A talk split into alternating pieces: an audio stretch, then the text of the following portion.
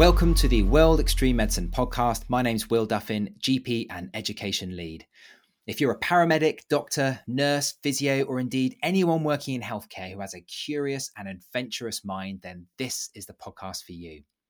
Now, I'm sure, like me, after all the doom and gloom in the media, perhaps you're in need of something a bit uplift, uplifting and inspirational. Well, our guest today is exactly that. Sarah Thomas uh, is now a world famous marathon swimmer and is joining me from her home in Colorado. After crossing many great bodies of water, including Loch Ness, Lake Tahoe, Lake Powell in Utah, she set her sights on the English Channel, but she wasn't interested in just crossing it once. She set out to complete four consecutive crossings. That's a world first. And at age 37, on September the 19th, September the 17th, 2019, she swam nearly 130 miles over 54 hours and 10 minutes to complete this feat, a feat that um, no other swimmer has previously uh, managed. And what makes this even more remarkable is that she completed this swim one year after finishing a course of chemoradiotherapy and mastectomy for breast cancer. And Sarah lives with her husband in Denver, Colorado. And when she's not swimming, she's actually a medical recruiter. Sarah, welcome to the podcast. Hi, thanks for having me. It's an absolute pleasure. How are things over there in Denver? Oh, they're pretty good. The sun is out today, but I think we might get some snow this weekend. So, how bizarre! Um, advantage of sunshine today for sure. Yeah. And uh, how's uh, lockdown life treating you so far? You know, it's all right. It's a little maddening, but um, cozy here with my husband and our dogs, and we're both still able to work. So that is a positive. Great. Keeping yourselves busy. And, and your husband's not a swimmer, I understand. No, he's not a swimmer at all. Um, we threw him in Lake Tahoe once, and um, my friend and I had to debate if we were going to let him drown or not because we were a little worried. but just for fun, you left him for as long as possible. Yes, we definitely left him as long as possible. Brilliant. Well, um, I'd love to explore some of your incredible swimming feats uh, over the course of this this podcast. But why don't we start at the very beginning? What was it that drew you to open water swimming in the first place? Yeah, you know, it was one of those things, you know, I'd been a competitive pool swimmer my whole life. And as an adult, I joined a swim team kind of after university. And some of my friends on the swim team suggested that I give it a try. And I had never even considered open water swimming. I grew up in Texas, and the lakes there aren't very inviting. Um, who knows what creatures you might encounter and so it had never even crossed my mind to try it. And so um, they pushed me and you know took about a year and a half. And then i finally gave in and signed up for a 10k race in one of our lakes here. And i just completely fell in love with it. Wow. What was it about because you started out in the pool and very competitive environment what was it about transitioning from that to you know, big open bodies of water that that really captured your imagination do you think? Yeah i think there's two pieces of it. Um, the first piece is you know i always enjoyed training and you know long hard workouts and i never really loved like competition in the pool. Um, so some of open water is it's just so much more about pushing your own limits and you know doing your personal best rather than beating everybody else. You know it's not you know it's competitive but it's not you know super intense competition like you get in pool racing. Mm-hmm. and then you know the other piece of it is i just really love being outside you know with the sky above you and you know you can just go with no walls to worry about you know doing a flip turn and no lane lines to hold you back. You can just really feel so much more free and mm-hmm. um, at the elements. It's just a much more natural experience than being in a chlorinated torture box. Yeah, and one of the great places that you've swam is Lake Powell in Utah, and that sounds like a really stunning place. Can you describe what that swim was like? Yeah, it was um, just beautiful. Um, we went in early fall, and you know the water was still warm. The air temperatures were just a little bit crisp, and the lake is really long lake. Um, but it's fairly narrow. And so you're just kind of swimming through these canyons with these big, tall, red rock walls all around you and just, you know, blue sky on top of you. And it was just one of the most surreal, serene places that I've ever been. Just beautiful, clear water. You know, I could see fish and just really remote. You know, at night we could see shooting stars. It was just um, probably one of the most stunning places I've ever been in the water. Wow, I can really picture that. And for uh, all of us self isolating, lockdown, armchair adventurers listening to this, Sarah, we can, you know, we can really, uh, um, we can really conjure that up in our in our minds. So you you you'd swam. Uh, you, have had a, quite a long swimming career, and you you you you've gone from a competitive environment. You swam all through school. Uh, then you uh, were developing your ocean, is your open water swimming. Uh, and then you decided to take on the world's most polluted and busy shipping lane, that the little stretch of water between the UK and France. What, why the English Channel? Yeah, you know, um, I had swum the English Channel one time in 2012, and you know, I didn't get it. You know, um, there's all these other places you can swim, and um, you know, it was just kind of a, a box to check. You know, everyone swims the English Channel, and you know, I set off to do it, just kind of, you know, checking a box. And when I was in the water in 2012, it just became this magical experience. And when I came out of the water in France, you know, I was, I don't know, it's just one of those moments you're like, wow, you know, and I don't think you can really understand the magnitude of what you have done until you actually accomplish that. Uh, in, if I'm talking to people about my marathon swimming, you know, and I I've done a 100 mile swim, I've done an 80 mile swim, I've done this 50 mile swim. Um, they don't care. All they want to know is, well, have you done the English Channel? You know, there's just that history and just it's a it's a special place and it holds a special place in marathon swimming and so you know any swimmer who does a couple of marathon swims you know they want to swim the english channel. And then it's just it's a magical a magical place. So when you start thinking about ways that you can go longer or further you know the english channel obviously comes to mind um, kind of at the top of the list as a cool place to do a really long swim and since the first, the very first crossing of the English Channel by swimmer, which I think was in the late 1800s, uh, please correct me if I'm wrong, there's been a long history. Um, do, would you say that the, the channel in marathon swimming is like Everest for mountaineering? Yeah, I think people definitely make that comparison. Um, it's fun to tell people that more people have climbed Everest than have swum the English Channel um, it's definitely a different type of a challenge for sure. But yeah, they're definitely comparable.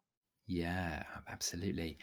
And um, I can the, swimming a channel just once, let alone four times in one go, is is no small feat, and that obviously takes some planning and preparation. Can you give us a sense of just the scale of planning that this required, and what kind of team you needed to assemble to make this feat possible? Sure. So um, the English Channel, um, there is a wait list. So when you can't just decide, you know, in January that you want to swim the English Channel in August. So I was, um, I had talked to a boat captain in early of 2017. Um, when you're going to go four times in a row, you need a really big window of time because the weather is fairly unpredictable. So um, when I approached my boat captain and I used the same boat captain that I had used for my first swim for the second one, I just he he impressed me in my first swim and there was no one else I wanted to try this with other than him. And so I emailed him and I said, you know, this is what I want to do. Um, first of all, do you want to help me? Because um, you know it's a big commitment on their end. And then the second question is, when can we go? And he didn't have a big enough window um, when I was talking to him. in like January or February of 2017 until September of 2019. That was the first possible opportunity that he had where he could dedicate a couple of weeks to my swim. And so that's the first piece is, you know, you book your swim and English Channel is nice because the boat captains have years and years of knowledge and they've taken hundreds of swimmers across. So, you know, they understand what the tides and the currents are going to do. So, in some aspects, planning the swim was easier than some of the other long swims I've done that have been more self supported, where I had to, you know, rely on friends to navigate and, you know, do the GPS plots and, you know, all of those aspects. So, English Channel is nice don't have to worry about that. But then the other piece is finding my own team um, who can be on the boat to handle my feeding and my mental needs and just to make sure that I'm taken care of. So there's two pieces in the planning the boat people and then my people. Um, and it does, it takes a lot to find people who can you know travel for two weeks away from their jobs and their families and people who don't get seasick and you know who actually want to sit on a boat and watch me do something for 54 hours because it's not, it's not exactly a, a, spectator sport. you know, there's a lot of long, hard slog, um, yeah. making really slow progress. So, you know, it's a, it's definitely an adventure. Absolutely. And what was the makeup of your team? Who did you have on your boat uh, by your side while you were swimming along? Yeah, so English Channel boats are small. Most of them are converted fishing boats. Um, the boat we used was a little bit larger, but they had pretty strict limitations on how many people I could bring. Um, so they're first of all, they had to have three boat captains just to meet all the um, like the English regulations for shipping and boats. I don't know the technical terms. So um, there's the main captain Eddie, and then um, his two sons as co or as kind of first mates, second captains um, to take over when Eddie needed a break. And then um, the Channel Swimming and Piloting Federation sends observers to make sure that I am following all the rules. So there was two observers, and then I had five of my own people. Um, my husband was one of them. Uh, my mom was one of them. And then I had three close friends who are swimmers um, who had all swum the channel and done some pretty incredible swims themselves. So those five people were really truly responsible for you know keeping me on track and healthy and all of that stuff. I see. Did you have uh, medical support of any kind? You know, we didn't. Um, on a lot of my other longer swims that I have done, uh, my cousin is actually a paramedic, so he he has come on those longer swims hmm. um, for medical support. Um, one of the advantages of the English Channel is that it is one of the busiest shipping lanes, um, mm-hmm. and they can get medical support to you rather quickly if you need it. Um, so the Coast Guard is available; they can get you, you know, yeah. back into England or over to Calais if you need it. So, yeah, yeah, you know, that's definitely a consider a consideration when you plan a long swim because um, it's important to make sure that if you crash, you know, or you hypothermic or something, that you have support. Absolutely. So it's always it's definitely a top question to deal with when you're planning a long swim. So you mentioned, um, if so presumably when you say the word crash, you mean if, if you hit the wall or you, you, you know run out of run out of steam, uh, and high, you know that distance very very possible. And hypothermia uh, is another big thing. Were there any other kind of potential medical issues that you were preparing yourself for? Um, hypothermia is generally the top medical condition to be aware of. Um, anytime you're in any body of water, no matter what the temperature, you're at a risk um, for hypothermia after a long amount of time. Um, and then, you know, definitely worried about, you know, like heart conditions and, you know, things like that. You know, obviously I've, you know, had a lot of medical tests done and we know that my heart is strong, but, you know, a lot of people, you know, have heart attacks. Um, pulmonary edema is a, a big thing in the channel um, where you just get too much water in your lungs. Um, and I've heard terrifying stories of people, you know, taking on too much water, um, and it puts you into a strange mental state. And if you don't get medical attention pretty quickly, it can be catastrophic to you. So, you know, you're always thinking about those three things, especially in the English Channel. Wow. And the pulmonary edema, is that just from swallowing salt water and that getting into your lungs? Is that what causes that? Mm-hmm. I think you know, it's really strange. Um, you don't hear about pulmonary edema too much in other mm-hmm. swims. you hear about it fairly commonly in the English Channel. Um, and I don't know if that's just because there's more people mm-hmm. out there, and so you know, kind of increases the chances of it happening. But you know, you're right at the water surface, and if it's windy and choppy and you're fatigued, you know, it's easy to kind of inhale water and get water into your lungs. Um, and it's scary, you know, and all the English Channel boat captains and their crew and observers know the signs of that. Mm-hmm. So if they think that's coming on, um, they'll they'll pull you out of the water in a heartbeat. Yeah, yeah.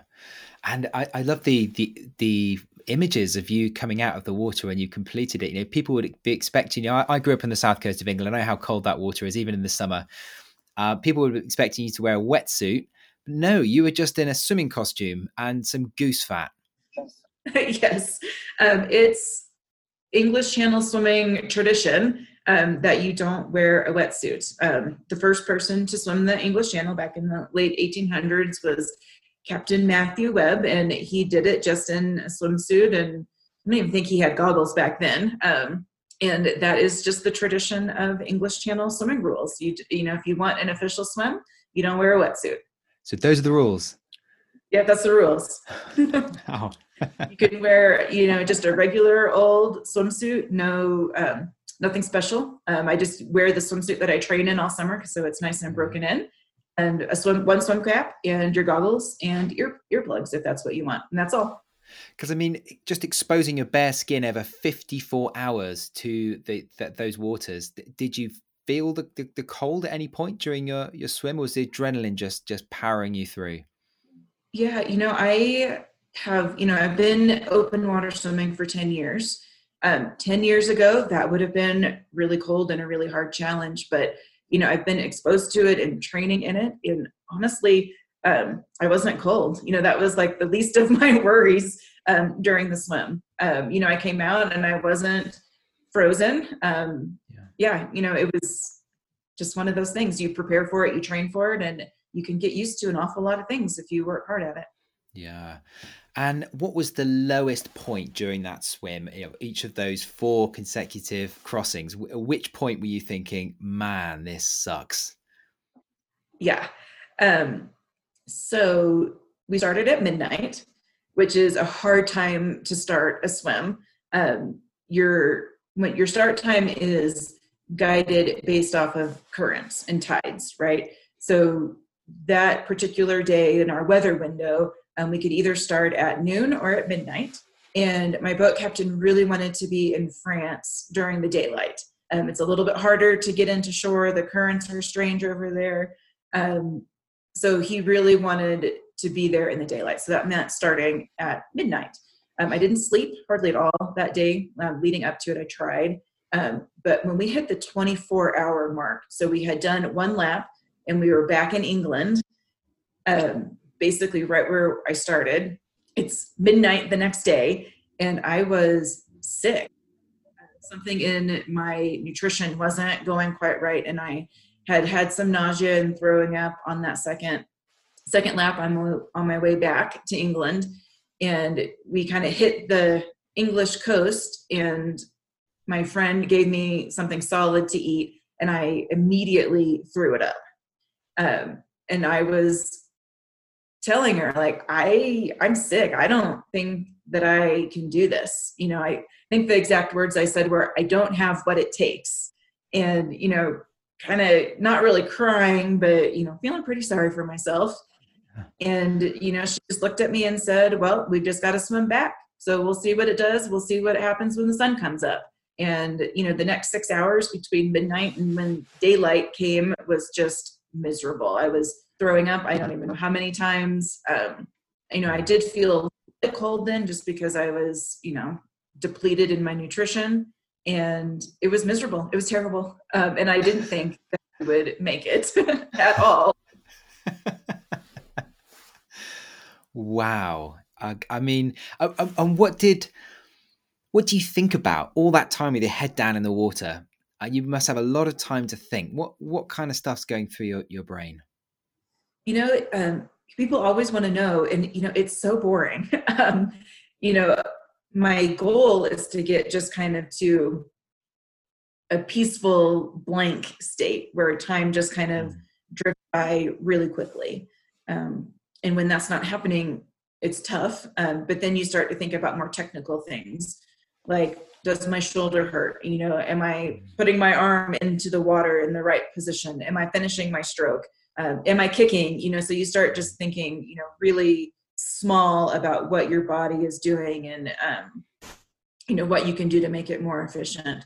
You know you really don't think about how much further you have to go or how much longer um, you need to be in the water or how far you've already swum. You know you're really just contained into the movement and motion of your body and the rhythm and the routine of you know going through a swim.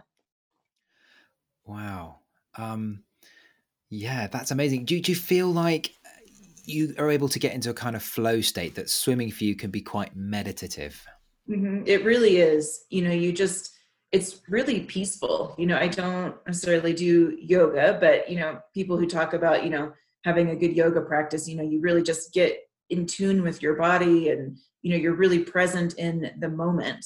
And i think you know that happens to me when i'm swimming. You know it's just it's it's very calming and peaceful truly um and it's it's a great feeling when you're in that moment um sometimes it's really hard to get there um and that is what makes the swim hard is when you can't find that peace internally okay what i'd like to do now sarah is just rewind the clock back to 2017 when you were diagnosed with breast cancer. What was that like? You know, it it's definitely not something I would wish upon anybody else in this world. Um, in August of 2017, I had done a 104 mile swim in Lake Champlain. And, you know, it took me 67 hours of continual swimming. Um, you know, it's a record for the longest current neutral swim ever and you know i did that in august and then just a couple of months later i got my breast cancer diagnosis and it's really hard to go from feeling like you're at the top of your game you can accomplish anything that you put your mind to to being a cancer patient where you have no control over your body um, very little control over your treatment plan um, you know it just turns everything upside down wow it must have felt like a huge, huge setback. And it must have been quite terrifying. Yeah, um, I think terrifying is the right word. Um, there was a lot of tears. You know, when you first get the diagnosis, you know, they don't, you know, there's a lot of testing that goes into it to find out exactly what kind of breast cancer you have.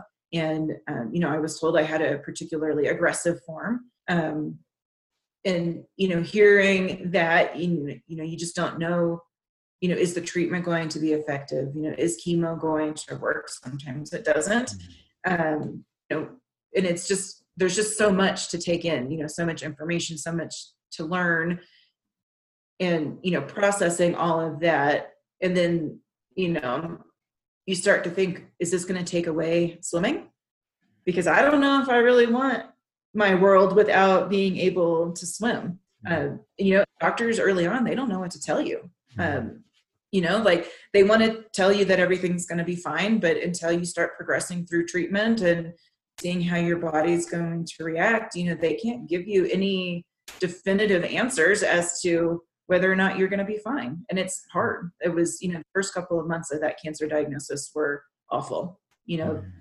I I'm not really a crier. My husband's not a crier, um, and there was a lot of tears um, just trying to wrap your brain around what you're going through and figuring out how to handle it emotionally. And what role did swimming play during your cancer treatment? Was that something that you could that that, that was helpful to you in, in in terms of boosting your own resilience and, and getting through the experience? Yeah, it was. Um, I don't know that if I if I didn't have swimming, I'm not sure how I would have managed to get through, especially chemo. Um, I swam, you know, three to four times a week during chemo. Um, it was something that my doctors and my nurses really encouraged me um, to do as much much as possible. I think historically, people picture you know people going through chemo as just sick and weak and you know lay in bed and you know suffer. Um, and that was not my experience. Um, there's really good drugs out there to help you know help fight off some of the nausea and so you know chemo was terrible and horrible but it was definitely manageable uh, you know obviously i wasn't training at top level during chemo but um, just getting in the water and being able to exercise and you know to do things that felt like me it was really important. Um, and then also you know that english channel swim was already booked you know that was already on the horizon. Uh, and so it was a goal you know and you know talking to my doctors about this long-term goal you they think you're nuts but you know having that goal and something to look forward to um, was really important to getting through all of my chemo treatment. It kept, kept me focused it kept me motivated. Um, you know there's not too much time to wallow in self-pity when you've got something bigger that you're trying to work towards. Wow yeah that that sounds like it was a yeah so the, so the the channel swim you'd already booked that before the breast cancer diagnosis wow so you, you a, a, big personal goal was like i'm going to get this done. Whatever happens i'm just i'm not going to let cancer kind of defeat, defeat me. Um yeah wow. You know and you know some people you know friends and um you know some people in the medical in my medical team you know they suggested well maybe maybe 2019 might be a little too soon. You're kind of pushing it a little bit. Mm. um think about pushing it back a year maybe two. Um and no i didn't like that wasn't really an option for it's me. it's not how you, you do know, things. already, no it's not you know and i'd already had it booked and it was planned and um we we went for it um, gonna do this. Amazing. Yeah, you know one of the so the way it worked, you know i'd already booked the english channel swim. Hmm. um, year before you swim you have to pay your deposit. Uh, so you know my boat captain eddie and i are friends on facebook so obviously he knew um, what i had been going through and he knew i had just finished treatment and he sent me this really nice email and he's like i hate to ask you this young lady but are you still are you still planning to swim next year um, and I think I took maybe a day to respond to him and make sure that I was all in. Um, but yeah, I emailed him back and I was like, yep, we're to do this, Eddie. I'm coming. Wow. okay, Sarah, let's fast forward now to can you take us um, to the moment where you were on the beach having completed four consecutive crossings of the English Channel and you've just done it? How did that feel? it felt like relief. um, you know, I the last hour of that swim was really intense. Um, the currents were pushing us in very strange directions. They were really strong. Um, I could feel them pushing against me. So, you know, I spent the last hour of that swim really like giving it 110% everything that I had left in in me to get through the currents. Um, mm. so, you know, I was a little bit disoriented. I didn't, you know, we had been pushed up and down the coast all night. And so I had kind of lost track of exactly where we were. And, you know, so I'm just swimming. You know, my my crew is telling me to swim. You know, they're yelling and cheering and motivating me to, you know, get me in. Um, I've got a friend in the water next to me, and you know, he's telling me, "Go as fast as you can. Go, go, go." Um, and I didn't know that if we were going to actually make it in until I saw the land underneath me. And so, you know, I like crawl out of the water. You know, the pebbles on the Dover shore are not conducive to standing, even on a good day. So, you know, crawling out and sitting there like, where am I? Like, am I actually here? Did I do did I do this? You know, and there's crowds, there's TV cameras. Um, and it was just one of those moments like wow we did it and i'm glad because uh, someone put a towel around me and i couldn't imagine anything feeling more delightful than just a dry towel yes i bet and and i mean that must have felt incredible having overcome the the kind of the the, the, the most uh, terrible setbacks, you know, being diagnosed with cancer and actually achieving a world first like that. That must have just been euphoric. Yeah, you know, it's it in some ways I think it's still sinking in. You know, when you focus on something and work towards something for so long, and then relatively speaking, it goes by really fast. Um, mm-hmm. when it's done, you're like, wow, did that really happen? Was that me? Did I do that? uh, it's just it's an interesting feeling. Yeah, I bet. And it's amazing. I've, I've looked at your your route across the channel. You you think uh, between Dover and Calais it would be quite a straight line, but actually, due to the tides and the current, it's just this massive saggy S shape. Uh, you know, it's the, the the least most direct route you could ever imagine. That I mean, must have been so demoralizing being dragged around by the by the ocean. Yeah. Well, the plus side is you don't know any of that when you're in the water, right? The people on the boat know what's happening, but when you're in the water, you're just swimming. You know, your whole world revolves around one stroke at a time and making sure you're staying next to the boat next to you. So, you know, I expected the S curve in a lot of ways. Um, there are spring tides and neap tides. Hmm. Um, neap tides are typically when you swim the English Channel um, because the currents are not as strong. Mm. So you're if we had gone on a neap tide, it would have been a slightly more direct route, but there still would have been the push and pull of the current. Hmm. Um, but just because of the weather, um, we were forced to go on a really strong spring tide, and spring tides are huge. And so that is what you saw was um, a really big, strong spring tide pushing me back and forth across the channel. Um, it really tested Eddie's knowledge of currents, so that yeah. Um, really a testament to his piloting ability that he landed right on the cap in France both times. Um, you know, that we actually did finish point to point swims um, and all four laps. I mean, that was not my swimming ability, that was his piloting ability. Um, wow. Because it's his ability and knowledge is phenomenal. Um, you know, and I can't speak enough about Eddie and his skills as a boat captain to get me across the channel the way that we did. Teamwork makes the dream work. Yeah, definitely. We yeah. needed every single person on that boat to make this swim happen. Yeah, absolutely. Absolutely. And um what what's next though? So you've done four crossings of the channel. Have you got have you cooked up any other madcap uh, swimming projects? You know, um, this year, 2020, was always going to be kind of a, a break. You know, we had a, a pretty intense four years. Um, you know, I did 80 mile swim in Lake Powell in 16 and 100 mile swim in Champlain in 17. And then 18, obviously, I had cancer. And then in 2019, it was really a focus on this English Channel swim. And so there was just this, you know, it's just been a, four years of a lot of pressure. So yeah. 2020, you know, more for my husband. You know, let's go camping, yeah. let's go flying. You know, let's do some less demanding um, hobbies for a change. Um, and you know, honestly, the timing is probably good with this pandemic. Um, a lot of swims are being canceled, so it's nice I don't have anything really to stress about and worry about right now. Um, but I can tell you, 2021, I'll come up with an idea. I don't have I'm anything. Sure, you will but there'll be something. yeah, yeah. Well, many of the other extreme athletes that I've spoken to are just they just go bang, bang, bang, one thing to the next, and I don't, don't, I don't think they always take time to savor their achievements. And you've got a, a great window now to to be able to do that. Yeah. Um, but sure. you do you are working on a documentary.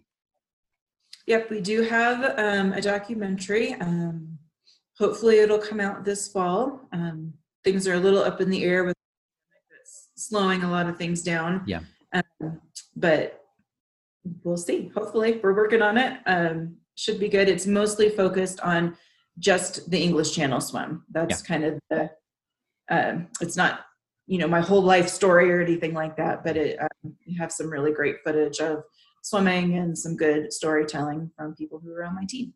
Great. Well, we're all looking forward to that being finished and uh, and and watching that.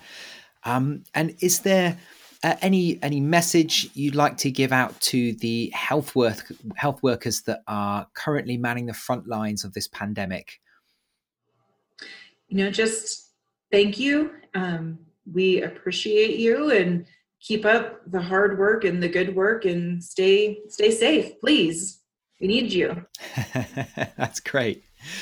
Well, Sarah, thank you so much for your time chatting to me. It's just phenomenal your story and very inspirational. If we can get, if you can get through breast cancer and do four crossings of the channel, then it makes me feel like I can get through a, a pandemic. So that's been really great. Yes, I hope so. yes. Uh, I keep telling myself that too. Like, okay, I did this already once. I can do it again. It's all right. But it's tough. This Doesn't make it any easier, that's for sure. Brilliant. Well, thanks for your time today, Sarah. Great. Well, thank you.